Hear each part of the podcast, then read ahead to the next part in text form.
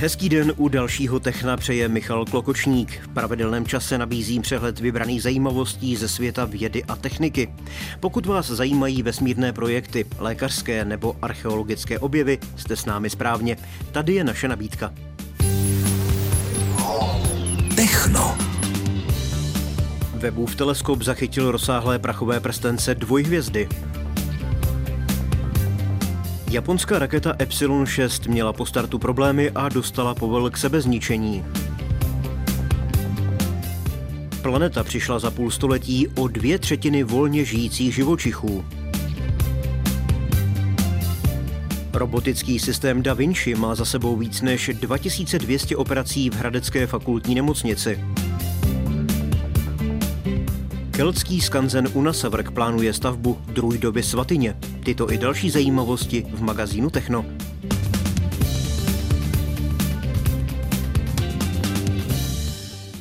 Na pět tisíc světelných let od naší domovské planety kolem sebe krouží dvě hvězdy, které vytvářejí rozsáhlé prachové prstence. Tyto narůžovělé kruhy, připomínající otisk prstu a vypadající téměř jako pouhý světelný odlesk, zachytil vesmírný teleskop Jamesa Webba.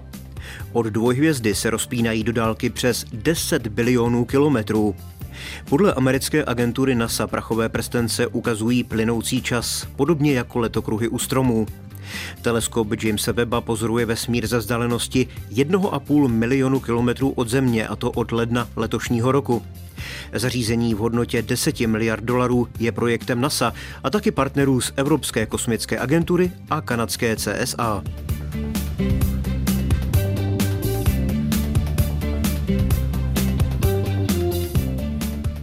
Japonská raketa Epsilon 6, která měla vynést na oběžnou dráhu několik družic, zaznamenala krátce po startu problémy. Kvůli tomu z řídícího střediska dostala povel, aby se zničila. Sebezničení rakety nespůsobilo na Zemi škody ani zranění. Raketa odstartovala z vesmírného střediska Uchinura na jihojaponském ostrově Kyushu. Krátce po startu se ale projevily problémy, které znemožnily bezproblémové pokračování letu. Sedm minut po startu tak řídící středisko vydalo povel, aby se raketa zničila. Raketa měla vynést osm satelitů soukromých firm a univerzit. Bylo to vůbec poprvé, co rakety typu Epsilon měly přepravit náklad soukromých firm do vesmíru. Rakety Epsilon se podle japonské vesmírné agentury vyznačují menšími náklady na cestu do vesmíru a taky snadnějším ovládáním. Raketa měří 620 metrů a váží skoro 100 tun.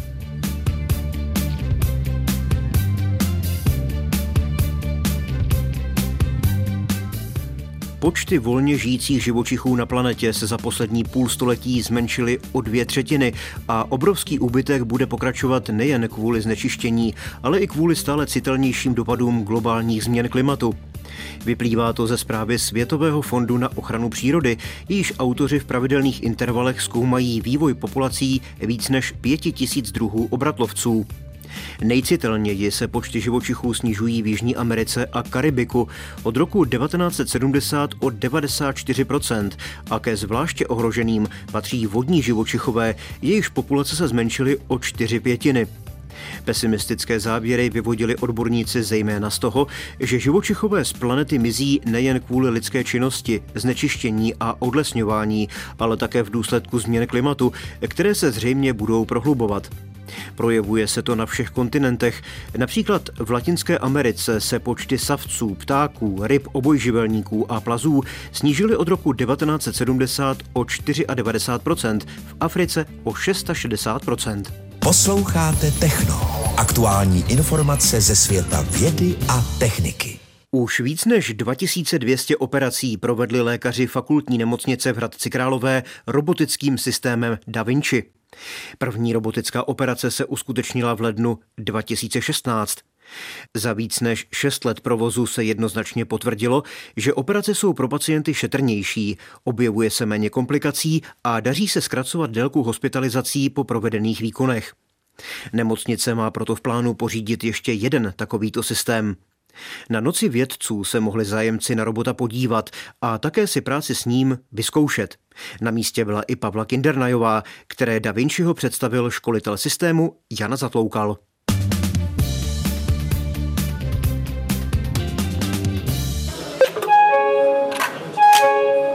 Ten systém je to vlastně telemanipulátor, operační přístroj, eh, kterým chirurgové, urologové, ginekologové, kardiochirurgové, zkrátka všechny operační eh, obory operují širokou škálu indikací.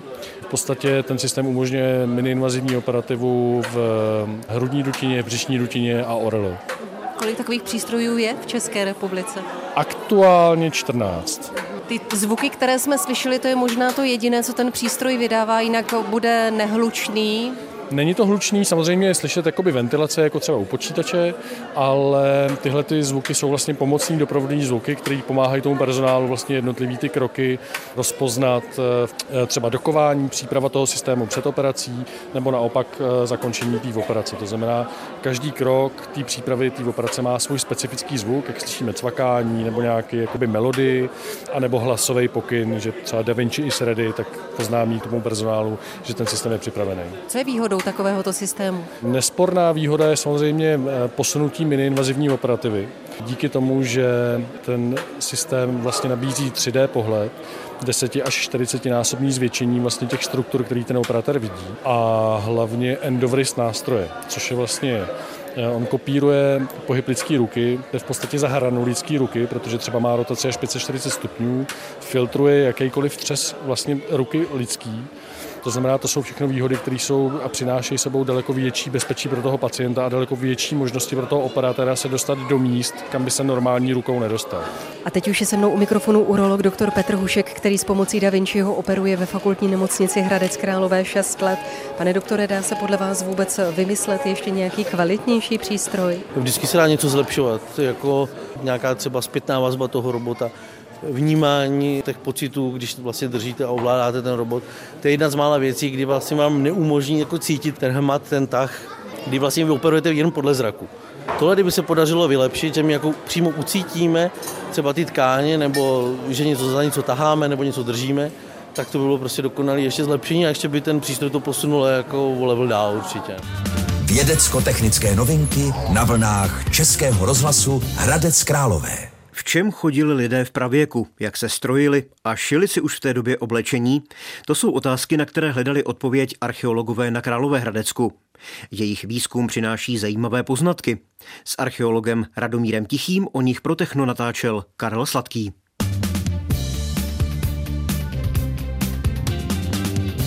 V té době asi nebylo mnoho oblečení, nebyli lidé příliš oděni. Dlouhou dobu speciálně to téma oblečení bylo pod vlivem evolučního myšlení. To znamená, naší představou bylo, že na začátku ti lidé byli málo oblečení a roztrhaní, ale přece jenom se ukazuje, že my známe už z období paleolitu, z období lovců a sběračů, známe z těch mladších období jehlu s ouškem, to znamená určitě se šilo. A když ne ta jehla, tak je známé šídlo, což je vlastně naostřená kost, kterou se ten otvor nejdříve vytvoří a pak už se dá dohromady sešít pomocí nějaké organické nítě nebo prostě nějaké pomůcky a známe oblečení zobrazené v kresbách nebo v rytinách. To je skutečně jako obrovská pomoc, která nám obecně signalizuje to, že to oblečení bylo často i zdobné. Známe sice textilní výrobu od prvních zemědělců, řekněme na našem území před sedmi tisíci lety.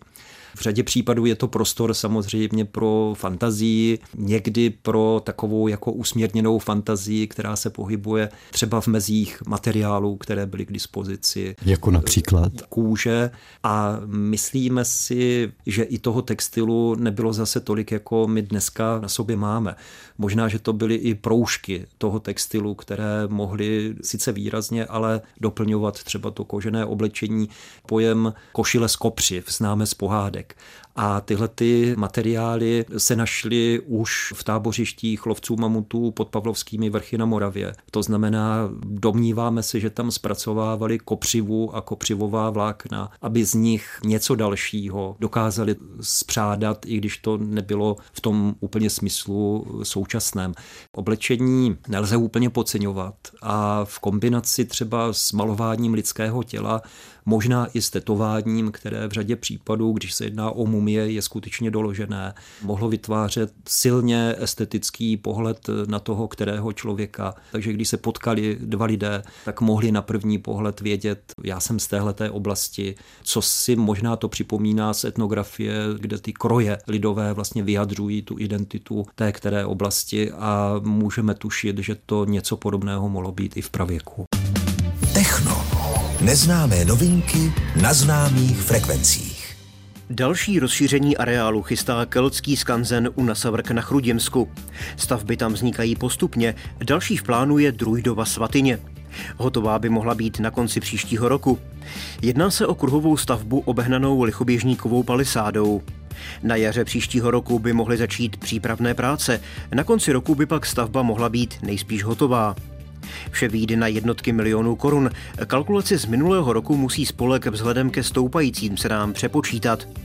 Mnoho činností dělá spolek své pomocí a taky díky práci dobrovolníků. Na velké stavbě je ale potřeba najmout profesionály, truhláře, tesaře, část interiérového vybavení budou mít na starosti různí umělečtí řemeslníci. Uvedl to předseda Združení bojí Ondřej Vojtíšek. V areálu už je několik keltských staveb, jako dílna kovolitce, domy kováře, kameníka, hrnčíře, přístřešek rybáře, venkovní kuchyně, Tkalcova polozemnice, dílna mincíře nebo z Loňska taky je hotový dům náčelníka.